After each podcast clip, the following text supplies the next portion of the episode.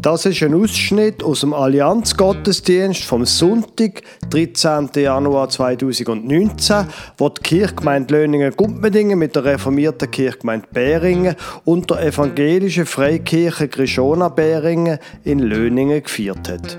Mit dem Gottesdienst ist der Gebetsraum im Dachgeschoss vom Messmerhaus Löhningen für 2 Gebetswochen aufgemacht worden. Sie hören die Geschichte von Nehemia aus der Bibel, erzählt vom Pfarrer Lukas Huber. Und dann hören Sie die Predigt vom Chrischona-Prediger Christian Steiger.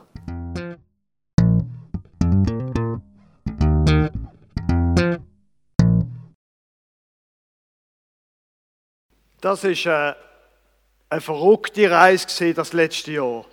So viel passiert und das alles in einer so einer kurzen Zeit.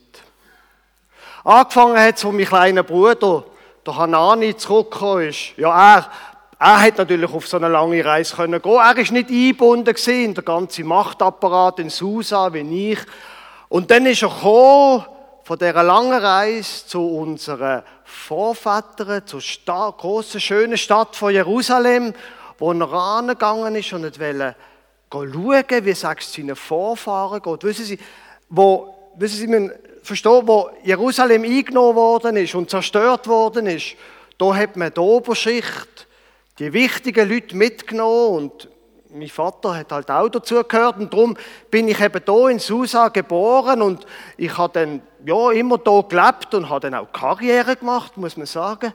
Und mein kleiner Bruder ist da weniger, auf jeden Fall ist er gekommen und ich habe gefragt, ja und wie geht es denn, Jerusalem? Und ich muss Ihnen sagen, ich war am Boden zerstört gewesen, wo er mir erzählt hat, dass der Tempel zwar aufgebaut ist und der Esra hat auch eine gute Arbeit gemacht, aber die ganze Mauer zerstört. Die ganze Mauer liegt da, die Leute ohne Schutz, ohne Hoffnung, ohne irgendwie Vertrauen darauf, dass es wieder gut geht. Und als ich das gehört habe, bin ich innerlich wie zusammengebrochen. Ich kann nur noch beten und kann sagen, Gott, was ist da los? Gott, ich weiss ja, wir sind selber die Schuld. Ich weiss es ja, wir haben versagt. Wir haben nicht an dich geglaubt und dir gefolgt. Aber Gott, erbarm doch du, das ist doch deine Stadt. So habe ich gebetet. Ich hatte keinen Hunger mehr, nicht mehr halb bewusst, halb nicht bewusst, irgendwie nicht mehr essen, gefastet und habe gebetet, Tag um Tag um Tag. Aber ich musste natürlich weiter arbeiten, ist ja klar. Und dann 3 Monate später hat plötzlich der Artaxerxes gesagt, du, Nehemia, Mundschenk, was ist los mit dir? Du siehst ja aus wie krank. Und ich habe gesagt, grosser König, ewig sollst du leben. So redet man dort eben. Grosser König, ewig mögst du leben. Nein, ich bin äußerlich bin ich schon gesund, aber innerlich, was ist denn los mit dir? König, du weißt, woher ich komme. Meine Stadt, wo ich herkomme ursprünglich, alles zerstört, die Mauern nicht mehr da, die Leute haben Angst. Ja, und jetzt, was willst du? Könnte ich nicht dort hingehen, die Stadt wieder aufbauen? Wie lang? Ein Jahr vielleicht? Also gut, ein Jahr, aber nicht länger. Und bitte, könnte ich noch Empfehlung schreiben haben? Der König und ich, wir sind gut ausgekommen. Er hat mich gern gehabt. Darum hat er mir all das gegeben, was nötig war. Die Empfehlung schreiben an die Statthalter in der Region, auch eine Empfehlung schreiben an den Forstchef, damit ich dort Holz.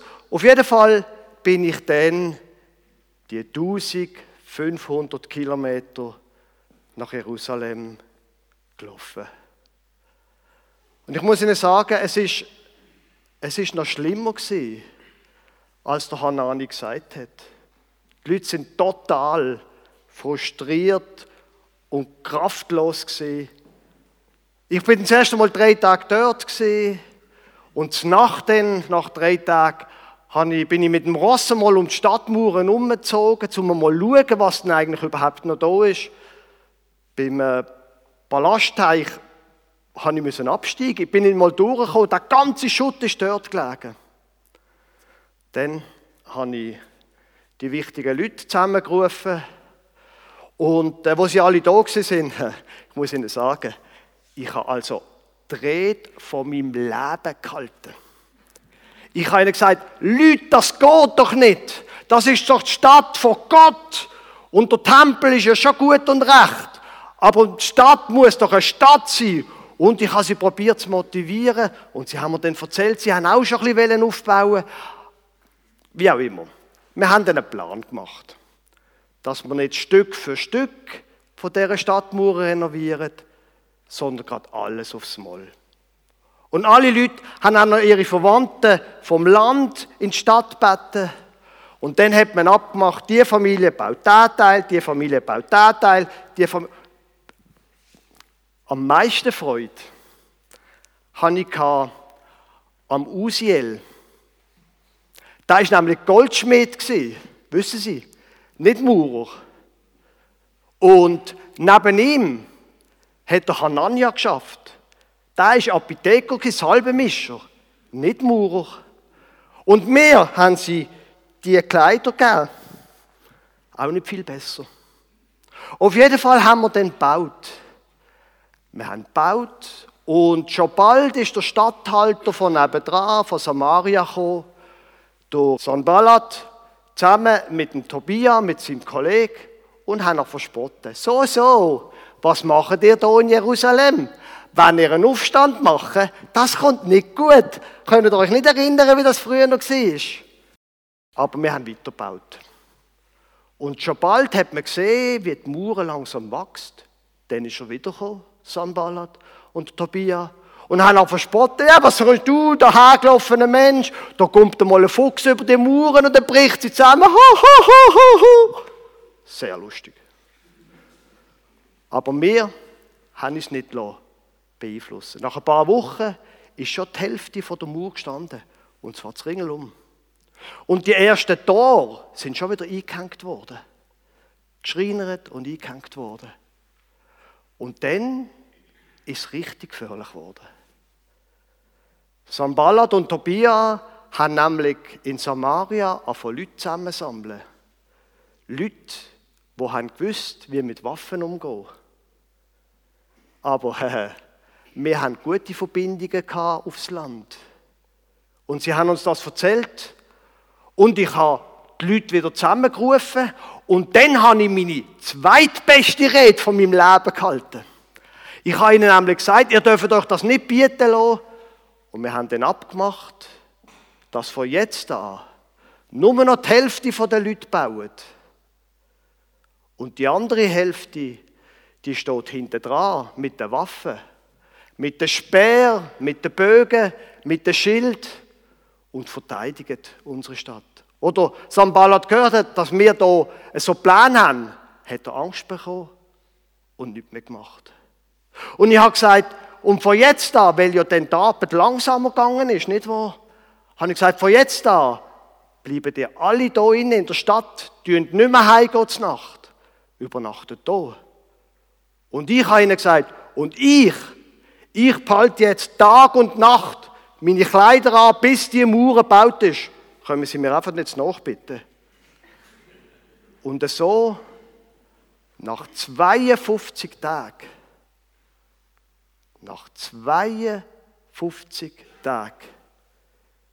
ist die Mauer wieder gebaut gewesen. Jetzt, ich weiss schon, das ist etwas Äusserst. Und der Mut ist noch nicht wirklich da. Und der Tempel ist immer nur so halb gebaut. Aber es ist etwas Äusserst. Und fürs andere, fürs Innerliche, ich muss in den nächsten Tagen einmal mit dem Esra reden, wie wir das auch noch hinkriegen.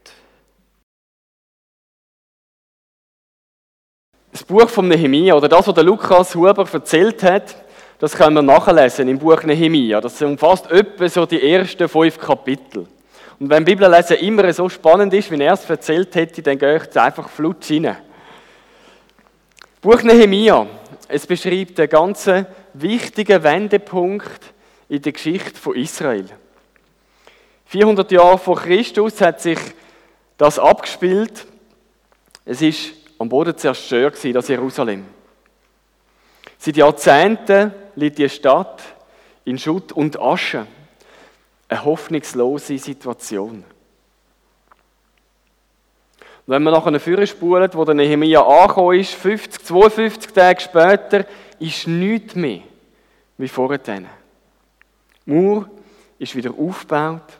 Gott ist wieder im Mittelpunkt. Die soziale Gerechtigkeit ist behoben. Trübsal und all das Schwere hat dem Glauben müssen weichen. Und es ist einer hoffnungsvollen Zukunft entgegengegangen. Eigentlich tönt es ja fast wie ein Märchen. In 52 Tagen so etwas hinbekommen. Wir nehmen heute, also 2400 Jahre später, die Geschichte zur Basis der heutigen Predigt und schauen, was es denn für einen Aufbruch braucht und was jeder Einzelne von uns dazu beitragen kann. Als erstes hat der Nehemia aufgrund des Berichts von seinem kleinen Bruder der Realität in die Augen schauen. Das Volk ist zurückgekehrt aus der babylonischen Gefangenschaft und alles, was sie antreffen, Schutt und Asche. Und Gott hat den Nehemia gebraucht, wo sich die Situation an sein Herz anlässt. Mit all dem Schweren, mit all dieser Not, mit all dem Elend. Und der Mann steht im Mittelpunkt von Gottes Plan, weil er die Fähigkeit hat, die prophetische Tragweite und Dimension von diesen zerstörten Mauern und Häusern zu erkennen. Und beim Nehemia war es so, bevor er sich äußerlich aufmachen konnte, hat er sich innerlich berühren lassen. Wo der Nehemia von dieser Not gehört hat, hat er nicht reagiert im Stil von «Ja, da sind die anderen die schuld, kann ich doch nichts dafür.» Auch hat er sich nicht zurückgelehnt in seinem Sessel und gesagt, ja, es ist halt Endzeit, da kann man nichts machen. Vielmehr hat er es wirklich ganz persönlich genommen. In der Stille vor Gott hat er realisiert, dass der Ungehorsam von seinem Volk gegenüber Gott die ganze Misere eigentlich ausgelöst hat. Und er war tief betroffen und hat sich auch selber mit hineingenommen, hat gebetet, Himmlischer Vater, auch ich und meine Familie, auch wir haben Fehler gemacht, auch wir haben gesündigt.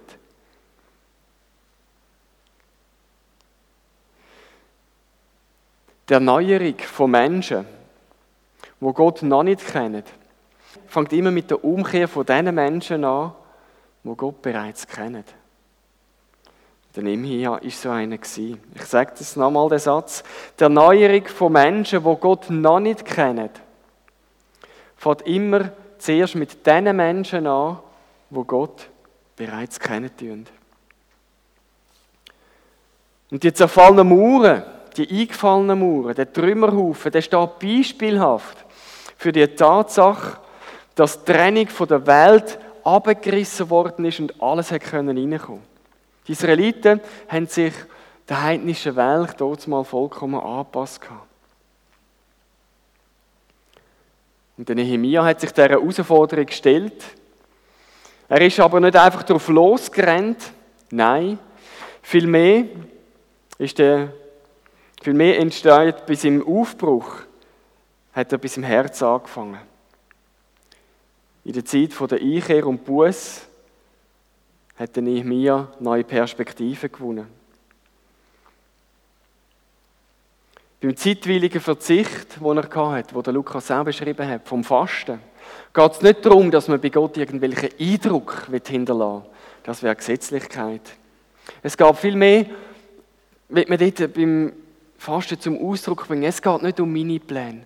Oder ich bringe meine Anliegen vor Gott, aber schlussendlich will ich mich abgleichen mit Gott und ihn fragen, was denn seine Pläne sind. Ich will nicht einfach drauf losstürmen und etwas machen, sondern ich will dann drauf losstürmen, wenn ich weiss, was Gott von mir will. Und dann sicher sein, dass ich sein Segen auf meiner Seite habe. Bevor wir also äußerlich aufbrechen, braucht es die innere Einkehr und Betroffenheit.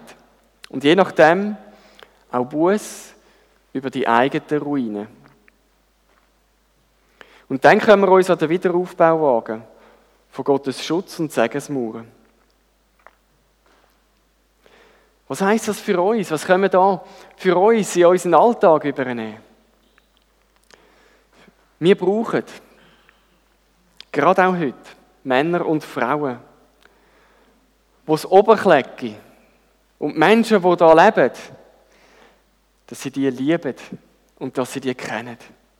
Wir brauchen Männer und Frauen, die sich von Gottes Geist berühren lassen und leiten lassen. Wir brauchen Männer und Frauen, die für einen neuen geistlichen Aufbruch brennen und beten. Wir brauchen Männer und Frauen, die visionär und hoffnungsvoll in die Zukunft schauen und sich dafür einsetzen.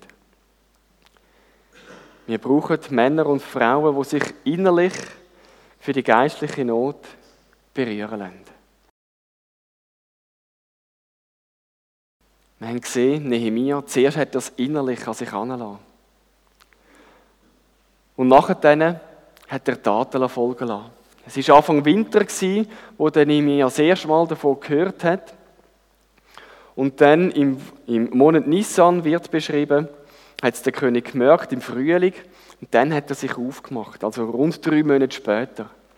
Und das Projekt, wir haben es gehört, hat gerade mal 52 Tage lang gedauert, bis die Mauern wieder da oben waren.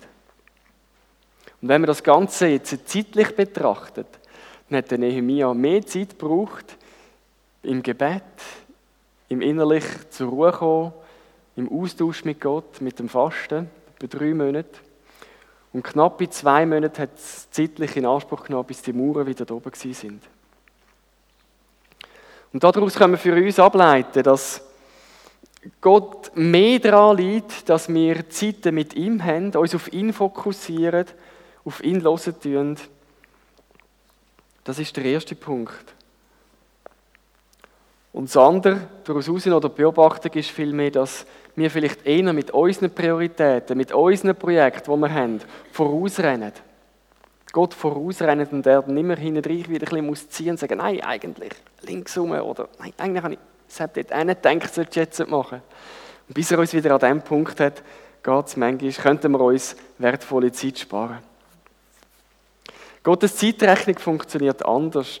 Zuerst möchte er unsere Herzen bearbeiten und uns an seinen Leidenschaften, an seinem Kummer und an seinen Träumen teilhaben lassen. Und dann, wenn der Zeitpunkt reif ist, können wir weise und von Gott geleitete Projekte anpacken. Dann dürfen wir dabei sein und schauen, wie Gott die Arbeit segnet, weil wir den richtigen Fokus und die göttliche Prioritäten haben. Was würdest du, was würden Sie von Gott erbeten, wenn Sie gefragt würden? So wie der Nehemia vom König gebeten worden ist. Wo der Nehemia gefragt worden ist, ich kann mir vorstellen, dass wie aus der Pistole geschossen gekommen ist, was er alles braucht. Er hat ja 3 Monate darüber nachgedacht. Ich brauche unbezahlten Urlaub als erstes. Ich brauche Empfehlungsschreiben und ich brauche Baumaterial. Alles bekommen. Und dann hat er sich aufgemacht. Dann ist er aufgebrochen, auch physisch. Es ist konkret geworden. Und als er die 1500 Kilometer abgespult hat, endlich in Jerusalem angekommen ist, hat er eine Baustellenbesichtigung gemacht. Und er hat Aufträge erteilt. Bauabschnitt für Bauabschnitt jeweils die Personen, die Sippen, die dort gerade gewohnt haben, haben sich engagiert. Das heisst für uns, wenn wir es wieder ein bisschen in unser Gelände hineinlegen, dann würden die Löhninger da zu Löhningen arbeiten, Guppmedinger in Guppmedingen, Beringer, die tun wir jetzt noch ein bisschen unterteilen, Beringer Zentrum, Beringer Ost. Jeder an seinem Bauabschnitt ist er dran, am Arbeiten. Sie machen sich ans Werk und der Nehemia begleitet den Wiederaufbau, aufmerksam. Und was er sieht, macht ihm Freude. Da sieht er den Schmuckdesigner, neben dem Apotheker, er sieht den Banker, der sich die Hände dreckig macht, einen Vater, der mit seinen Töchtern einen Stein anschleppt, einen Verkäufer, der irgendwie versucht, einen Mörtel zu mischen, ein Vorstandsmitglied, der irgendwie auch seinen Murteil dazu beiträgt, instand setzt. Er sieht ganze Familiensippen, die da einen grösseren Teil Verantwortung übernehmen. Eine gefreute Sache. Und egal ob Baustellenchef oder Dorfbewohner, alle helfen mit bei diesem Aufbau von dieser Stadtmauer in Jerusalem. Der Nehemia hat die Möglichkeit gesehen, mit einer Gruppe von unterschiedlichsten Menschen aus einem Trümmerhaufen wieder eine Stadt zu errichten. Und ich stelle mir das nicht immer nur einfach vor. Dass gerade mit den Leuten muss arbeiten, die halt da jetzt sind, die gerade in dem Abschnitt drin sind. Aber der Nehemia hat das Potenzial gesehen. Er hat das Potenzial von jedem Einzelnen gesehen. Und er hat auch gewusst um Motivationsfaktoren, die da wichtig sind. Er hat sie nämlich vor ihrer Haustür eingesetzt. Und ich stelle mir das so vor, ja, wenn du direkt vor deiner Haustür am Arbeiten bist, dann willst du aber auch, dass die Mauer dann hebt. Du bist hochgradig motiviert, dass dort niemand reinkommt. Und vielleicht 5 Kilometer rennen dran ist, dann sagst du, ja, also, ja, das Loch, das können wir jetzt da so sein, da wird schon nichts passieren. Aber wenn es vor deiner Hütte ist, oder? Dann schau schon, dass das Ding verhebt. Dass niemand drüber und niemand durchkommt. Sehr weise. Und wahrscheinlich eben hat man den einen oder anderen seine Leute auch gerne selber ausgewählt. Geht bei uns ja manchmal auch so in den Kirchen, oder? Wir würden gerne unsere Gruppen selbstständig definieren und sagen, du kommst in mein Team, du kommst in mein Team, du nicht. Dich nehme ich aber wieder. Genau, das langt etwa. Oder man sagt Gott seine Wunschliste und sagt, los, die bräuchte ich alle, bitte kümmere ich dich darum. Aber so funktioniert es nicht. Ich glaube und bin überzeugt davon, dass wir im christlichen Glauben gegen aussen dann glaubhaft repräsentieren können, wenn wir Christen als Einheit wahrgenommen werden. Und ich wünsche mir, dass wir weniger als einzelne Kirchen so wahrgenommen werden, sondern viel mehr als Gottes Vertreter, als seine Assistenten, als seine Repräsentanten. Und auch heute noch wird Gottes Reich durch Dorfbewohner, durch Verkäufer, durch Schmuckdesigner, durch Töchter, Väter, Mütter, Hausfrauen und was wir alles sind, gebaut. Und dabei können wahrscheinlich die wenigsten von euch sagen, dass wir erfahrene und begabte Gemeindebauer sind, so wie es Nehemia war. Oder dass wir ein perfektes Team haben, um jetzt unseren Abschnitt bebauen können. Aber das ist auch nicht immer nötig. Denn genau da drin, wenn es eben nicht perfekt ist, verbirgt sich das Potenzial der Gemeinde von Gott. Erst dort, wo wir an unserem Limit sind, kann Gott dann sein dazu tun. Sonst meinen wir immer, wir können es selber. Es ist gut, wenn wir an unsere Limiten kommen. Weil dort fängt Gottes Möglichkeiten erst richtig anspielen. In Gottes Reich hat jeder die Chance und die Fähigkeit, sich einzubringen. Ausreden wie, ich bin schliesslich ausgebildet und kann es viel besser. Oder, ich kann das nicht, ich kann einen Weg nicht, ich bin nicht, zu nichts mehr fähig. Die sind fehl am Platz. Und wenn jeder vor seinem Haus mit einem einfachen und natürlichen Team an seinem Mauerabschnitt baut, dann nimmt die Mauer immer wie mehr Gestalt an. Sehen wir also das Potenzial von jedem Einzelnen in uns und im anderen. Nach 52 Tagen war die Mauer oben. Sie war wieder aufgestellt, gebaut unter der Leitung von Nehemia. Die Frauen und Männer, ich kann mir das vorstellen, die haben gerufen, ja, endlich, es ist soweit. Wir haben es geschafft. Jetzt ist wieder Ruhe eingekehrt.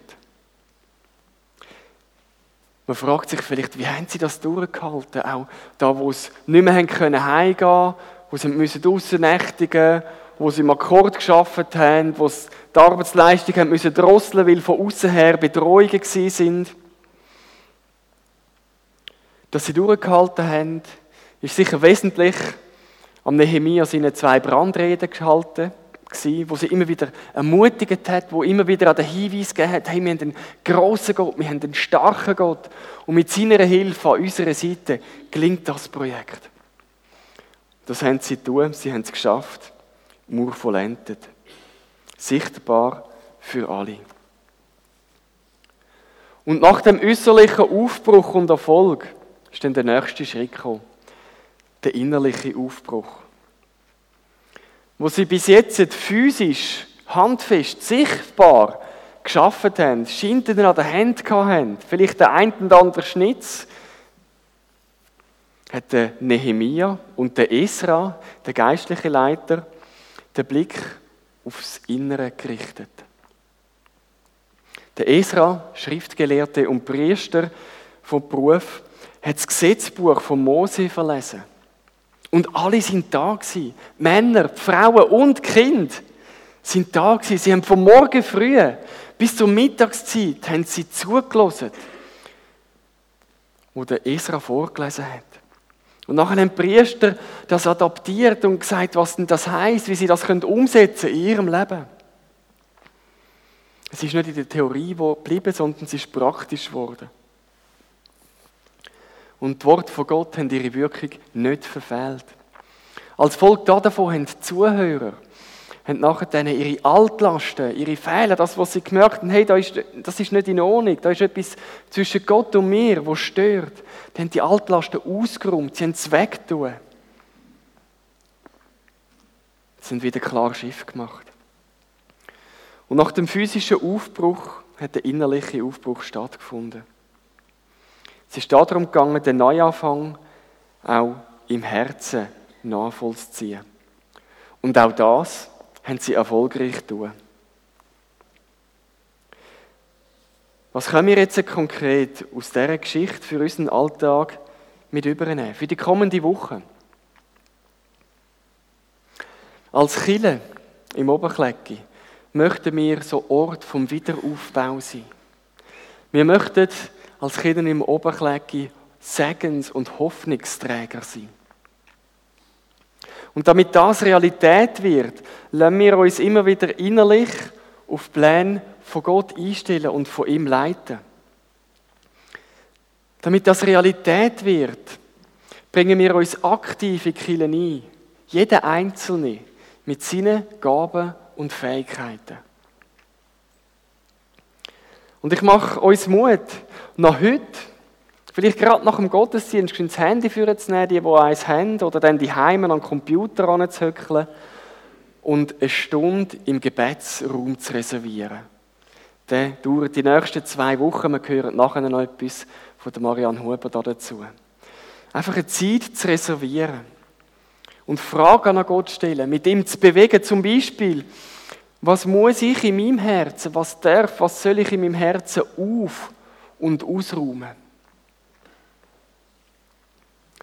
Oder wo darf und soll ich mich innerlich aufbrechen, aufmachen? Oder wo und wie kann ich mich konkret, Gott, in deine Pläne investieren? Das können so Fragen sein, die ihr mitnehmt in den Gebetsraum. Die Gebetswochen möchten uns helfen, uns innerlich und äußerlich neu auf Gott zu fokussieren. Die Gebetswochen möchten unser Anliegen neu schärfen, dass wir für unsere Mitmenschen Ort und Räume von der Hoffnung schaffen. Lasst uns das gemeinsam miteinander anpacken. Amen. Der Christian hat schon ganz gute Vorarbeit geleistet. Ich muss gar nicht mehr viel sagen, um was es da geht, bei so einem Gebetsraum. Ankommen können, sein, wie man ist, mal ein bisschen zurückschauen vielleicht, schauen, was jetzt gerade so ist, ein bisschen Ausblick halten, wie es weitergehen könnte, vielleicht bei einer Tasse Kaffee, vielleicht auch mit den Kindern zusammen.